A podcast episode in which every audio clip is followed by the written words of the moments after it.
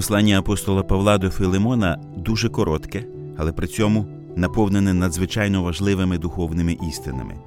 Червоною ниткою крізь усе послання проходить головна ідея Біблії – любов Ісуса Христа, якою Він виправдовує нас перед Богом. Апостол Павло пише до Филимона стосовно Онисима так: «Коли ж він тебе чимось покривдив чи щось тобі винен, то це зарахуй мені».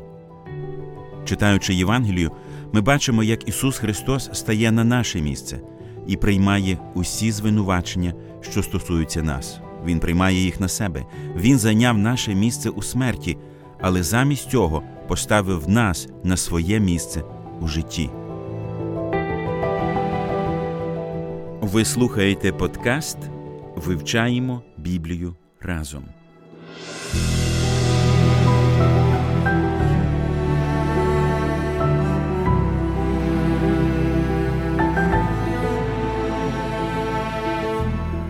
Щире вітання всім, хто долучається до нашого спільного вивчення Біблії. З вами Олександр Чмут, Ростислав Бабенко і Василь Новаковець. Ми продовжуємо досліджувати послання апостола Павла до Филимона. Дуже коротке, але при цьому дуже насичене послання. У ньому тільки один розділ. І час його написання близько шістдесят першого чи шістдесят другого року нашої ери. Відверто кажучи, я дуже сумніваюся, що Павло на сто відсотків був переконаний в тому, що це його послання буде включене до канону Святого Письма. І я думаю, що йому було б трохи ніяково, якби він довідався про це. Коли ми читаємо цього листа, то складається таке враження, що ми зазираємо через плече Филимона і читаємо його особисту пошту. Павло адресував цього листа йому персонально. Але це не зменшує його цінності і натхненності. І Святий Дух безсумнівно включив його до Святого Письма. Ми помолимося перед тим, як продовжити дослідження послання до Филимона. Господи, ми щиро вдячні Тобі за можливість вивчати Твоє Слово. Просимо Твого батьківського благословення на це спілкування, яке будемо мати разом з нашими слухачами. Відкривай наші очі на ті важливі істини, якими Ти бажаєш наповнити наші серця. Просимо це в ім'я Ісуса Христа. Амінь.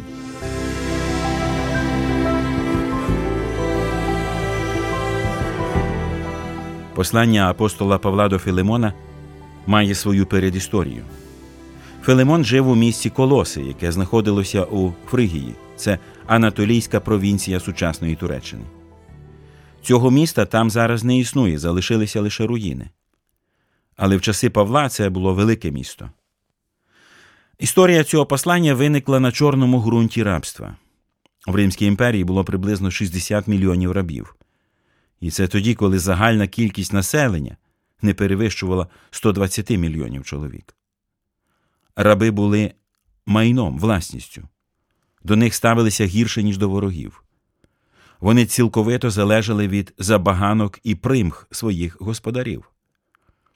В Колосах жив дуже багатий чоловік, котрий прийшов до віри в Ісуса Христа.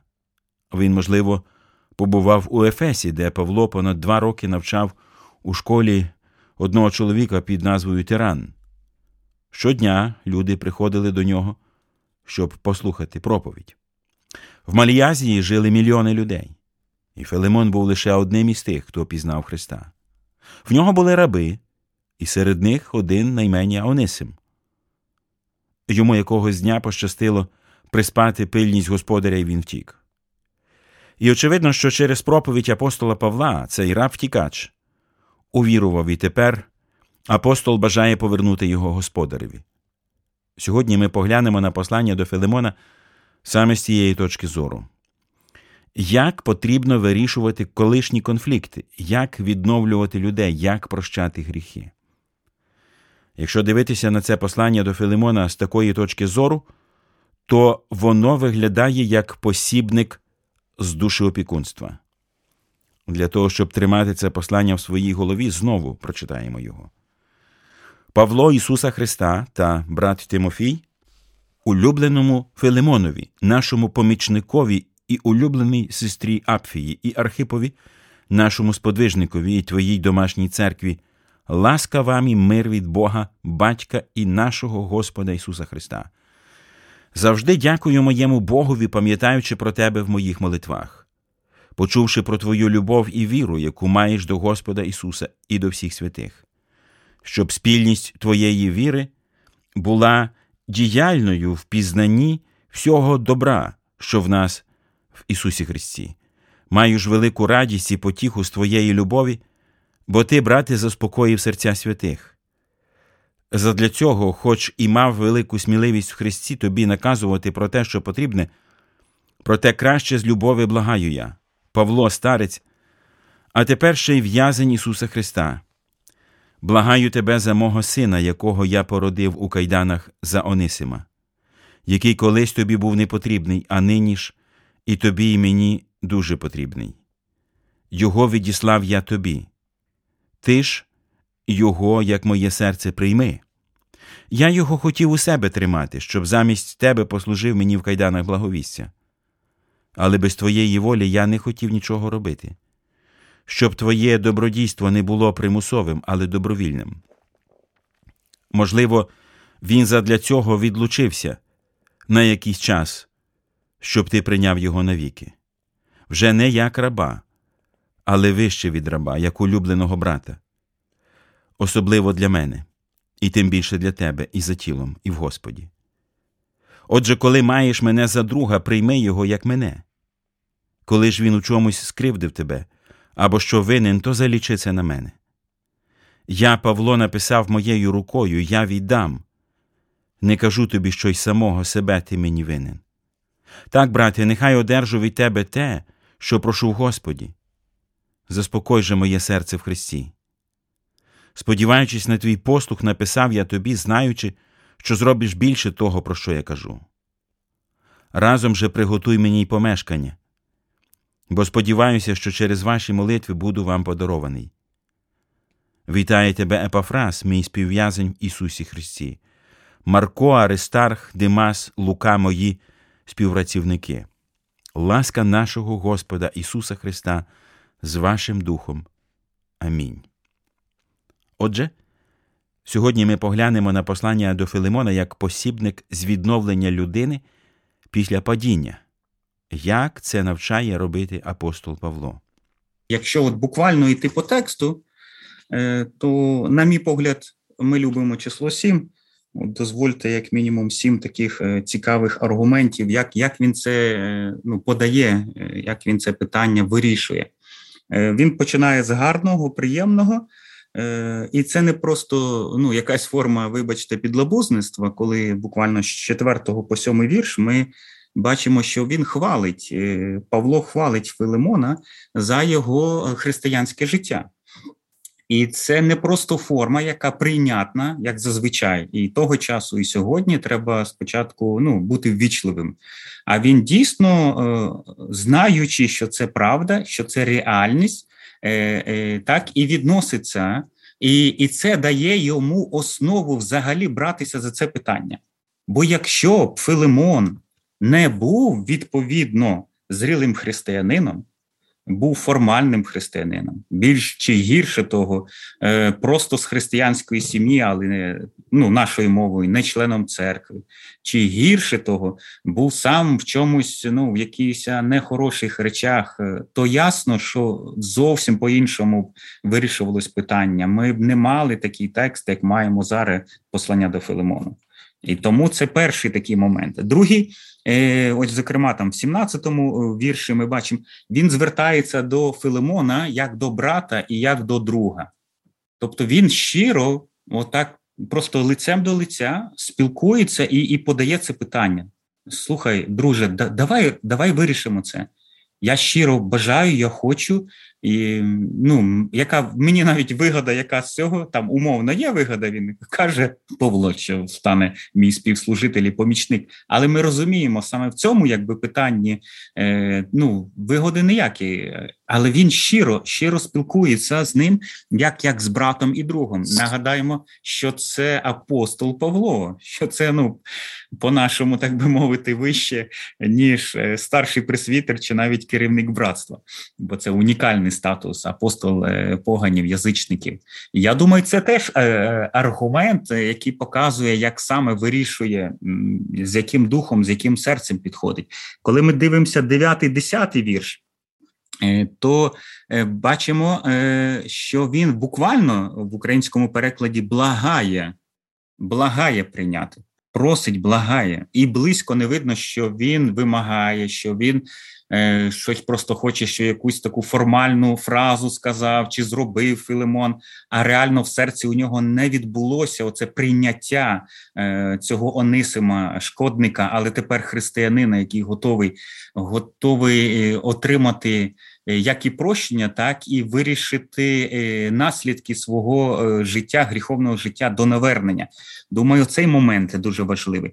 Коли ми дивимося дванадцятий-чотирнадцятий вірш, як гарно апостол при всіх отаких аргументах, він залишає кінцеве слово рішення за Філимоном. Він каже, але ти, ти вирішив, ти вирішив, ти маєш це вирішити. Я наскільки можу поясню, і я побуджую тебе, але ти маєш прийняти рішення. І це дуже важливо. Це не просто якби в такий глухий кут він заганяє Філимона і ну, куди дінешся, візьме ще на, на це. Скаже всім церквам, то мене з церкви відлучать, чи будуть іскоса на мене дивити, скоса на мене дивитися. Тобто тут, тут трошки інше. Він, він усвідомлює свою роль, свою частину і частину Філимону, яку він не має права перебирати, а, але яку має зробити сам Філимон. Е, ще одне, що ми бачимо тут. Е, він говорить, от вісімнадцятий-дев'ятнадцятий вірш, якщо звернемо увагу, е, то він каже, що він готовий понести, так би розділити наслідки, відшкодувати втрати. І, і це неймовірно. Я, я, я не знаю і не чув ніколи, щоб хтось, який е, бере е, ну, вирішувати такі питання і пов'язані з майновими втратами, щоб він... Ну, сказав, що частину я готовий понести. Це, це... це вражає реально. Тобто ти залучаєш себе як служителя в цю проблему. Але ж це не означає, що кожен служитель має віддавати зі свого кармана на будь-яку ситуацію. Власне, щось спонукало Павла так зробити? Е, да, ми просто бачимо тут як аргумент, як його серце, його бажання вирішити правильно це питання, правильно донести, правильно допомогти. Очевидно, що це ну не є, що це обов'язково, що це там в повному обсязі і так далі. Але те, що він робить, він уже долучився, він уже розділяє, він уже, так би мовити, відшкодовує в якомусь сенсі, щонайменше емоційному, коли пише цей лист і коли відкриває своє серце. В двадцятому вірші ми бачимо, що він щиро каже, це буде мені приємно, брате.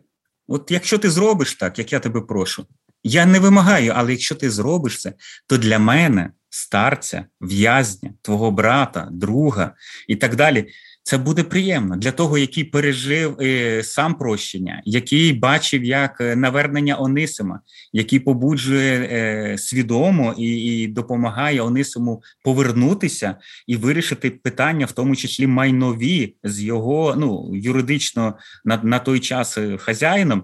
Це, це дуже, дуже щиро, дуже сильно. І ще один момент, так би мовити, сім таких основних, що я бачу в цьому тексті, а вже ж можна їх групувати, можна більш детально дивитися. Але от п'ятнадцятий вірш, от там цікаво таке, він, він говорить, що, е, можливо, він, він задля цього відлучився на якийсь час, щоб ти прийняв його навіки. І там далі вже, не як раба. Як. І тут ми, по суті, це бачимо е, провидіння Боже. От Павло трошки вказує, бо він, нагадаю знову, він дуже добре пам'ятає свій досвід. Він знає, що Господь його, так би мовити, передбачив, знав його серце наперед, незважаючи на те, ким і як себе вів Павло до. І тут він десь допускає такі, можливо, це провидіння. От не те, що ти поганий благовісник, чи ти от не міг невіруючого раба навернути. Ми не знаємо. Часто в християнських сім'ях дітки зростають, але не вертаються вони не від того, що тато чи мама їм говорить Євангелія, хоча вони чують це Євангелія і прямо, і опосередковано. Не вертаються вони десь там в таборі, чи бесіда з якимось пастором, чи з другом і так далі. Все. І це є елемент провидіння Божого. І ось це важливо не забувати. Тому такі, якщо по віршам буквально отак іти, то для зручності отаких сім, сім речей, сім аргументів, сім пояснень я, я бачу ну, від Павла до Филимона, щоб прийняти, щоб він прийняв рішення прийняти Онисима. Він хвалить, хвалить Філимона за його духовну зрілість, і це дає йому підставу взагалі починати це питання. До брата і до друга, на рівних, так би мовити. Він не вимагає, а він просить навіть слово «благає» використано. Він, ми бачимо, що він усвідомлює, що кінцеве рішення – це за Філимоном. Він таки підводить його, він не примушує, не заганяє в кут, не вирішує за нього і так далі. Потім ще один момент, це вже п'ятий буде, він готовий понести чи розділити наслідки, відшкодувати втрати, наскільки це можливо. Но, но він, він говорить, ну, так би скажемо, юридичною мовою, якщо він пише «я пишу, я заплачу», це, так би мовити, сьогодні він розписується, розумієте? Це юридичний документ, який можна було б представити, так би мовити. І нарешті в двадцятому вірші ми казали, що він щиро каже, це, це буде мені приємно. Якщо ти так зробиш, брата. І останній, сьомий, сьомий такий аргумент, блок-аргумент, що треба зважати, з п'ятнадцятого віршу, ми можемо це назвати, що треба зважати на провидіння Боже. Ми не знаємо, як саме Бог кожного веде і приводить, але ми маємо бути чуйними і, і довіритися, і радіти. І отут така фраза, що, можливо, він отак от допускає. Знов-таки пам'ятаючи про себе, і тому це його надихає саме в такому дусі, такими словами звертатися до Филимона, просячи про Онисима. Відновлювати людину після падіння, як ви бачите, нелегко. Тим більше, якщо ця людина в минулому скоїла злочин. Як ми бачимо, апостол береться і за це. Відновлення після злочину включає в себе також і вирішення питань, пов'язаних з фінансовою шкодою, яку зробив кривдник. Виявляється, що про це не можна просто забути. І цими питаннями також займається служитель Божий. Що очікується від служителя Божого? Зазвичай люди скажуть, ну, щоб молився, щоб проповідував, якби душеопікою займався, хрестив, священодії. Але тут ми бачимо приклад, що в тому числі, коли він займається душеопікою, щоб він допомагав вирішувати в тому числі. Це не перше, але воно тут, тут є. І вирішити майнові питання, наслідки, втрати, що мали віруючі люди від невіруючих, які тепер навернулися і, так би мовити, ще й прийшли в ту саму церкву. І він абсолютно не каже, ну, брате, прости все, що він зробив, він тепер якби чистого аркуша, що було, то було, забудь і так далі. І близько такого нема. Але, на жаль, це, як на мене, часто практикується в наших церквах. Це послання і, і цей приклад не допускає такої поведінки і такого підходу. Він побуджує служителів займатися і такими незручними питаннями. Буквально е, рік тому один з моїх близьких друзів е, він ділився, як щиро казав, служителі не хотіли займатися ось цим питанням, де виникли проблеми саме в майновому спектрі між ним і іншим віруючим. Просто не хотіли займатися. І це неправильно. Послання Филимона нам показує, ти маєш цим займатися. Ти маєш мудро цим займатися. Не, не, не просто під умовою «ідіть, вирішіть це питання, то ми вас обох сключимо з церкви». Ні-ні, не так послання Филимону, до Филимона написано. Не так. Тому воно, воно важливо. Знати Біблію, знати шлях. Серед семи цих аргументів, які ми перерахували стосовно відновлення людини, є один, який називається «провидіння Боже». Чи можна більш ширше пояснити, що мається на увазі? А вже ж бачимо тут те, що продовжимо наш сьомий аргумент «провидіння Боже». А що щодо оцих так званих випадкових в лапках зустрічей з людьми, якими ми зустрічаємося буквально в дорозі, коли ми в поїзді, коли ми на зупинці, коли ми в черзі десь і так далі. І ми можемо почати спілкування, ну, наскільки це можливо. І ця, ця зустріч, ця бесіда може вплинути чи бути, так би мовити, останньою крапкою, коли людина визріває і навертається до Христа.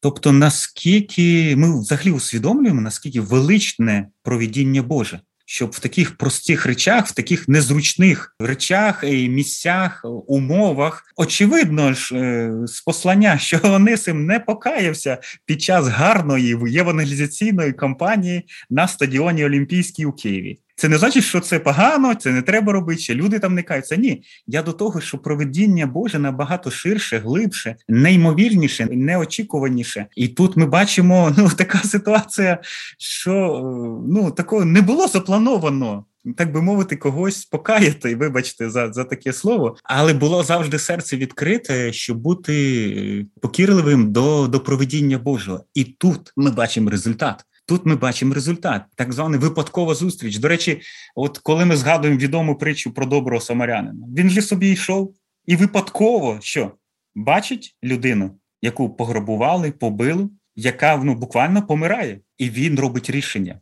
І це рішення спасло життя людини.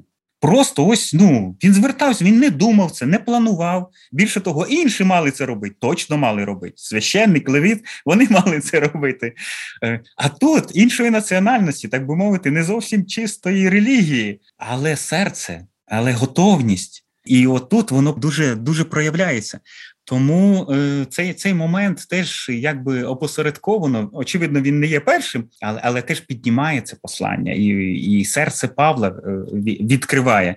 І, і останнє, що теж можна знов нагадати, ми частково це теж з одного з сіми цих аргументів говорили. От, а вже ж, як і ви говорили, дуже, дуже складно служителю от узгодити вирішення особливо конфліктів чи вирішення оцих наслідків гріховного життя між віруючими, коли це твої друзі, коли це твої близькі. І, і де тут от межа, я маю духовну владу, я маю вирішити це, це питання, і він мій друг. І якось між ці, в цих трьох колах пройти, це дуже складно. Але, але послання Филимону нам приклад, як це пройти. Чи щонайменше свого боку намагатися це зробити. Бо нагадаємо, що, очевидно, Онисим має свою частку відповідальності в цьому процесі, Филимон свою, апостол Павло свою. Як на мене, ну, апостол Павло, так би мовити, навідмінно це робить, задає нам приклад, задає нам матрицю, як, як вирішувати ці питання. Ось на це я хотів би, ну, звернути увагу. І надію, що саме так, це послання, яке ми рідко чуємо, але воно сьогодні, і особливо з такою практичною подачею, воно оживає. Воно стає дуже прикладним, дієвим, надихаючим, особливо в ситуації війни, коли агресор дуже в грубій формі напав на нашу країну. А на тому боці є і християни, які, хтось розуміє ситуацію, але дуже багато християн, які дійсно під впливом пропаганди. Як з ними бути? Якщо не зараз, то потім, коли у них почне приходити прозріння. Яке, яке наше серце буде?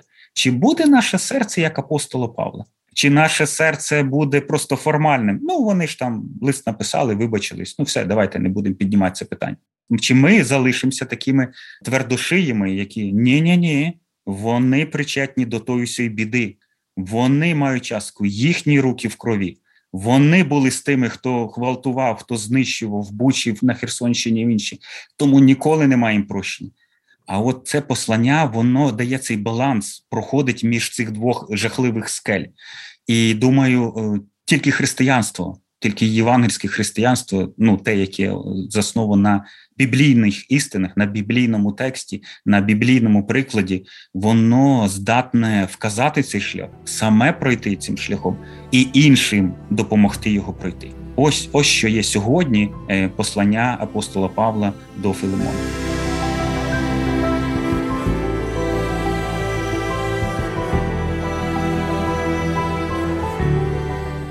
Друзі, ми продовжимо дослідження послання до Филимона, виявляється, що такого актуального для нашого часу послання, у наступному випуску.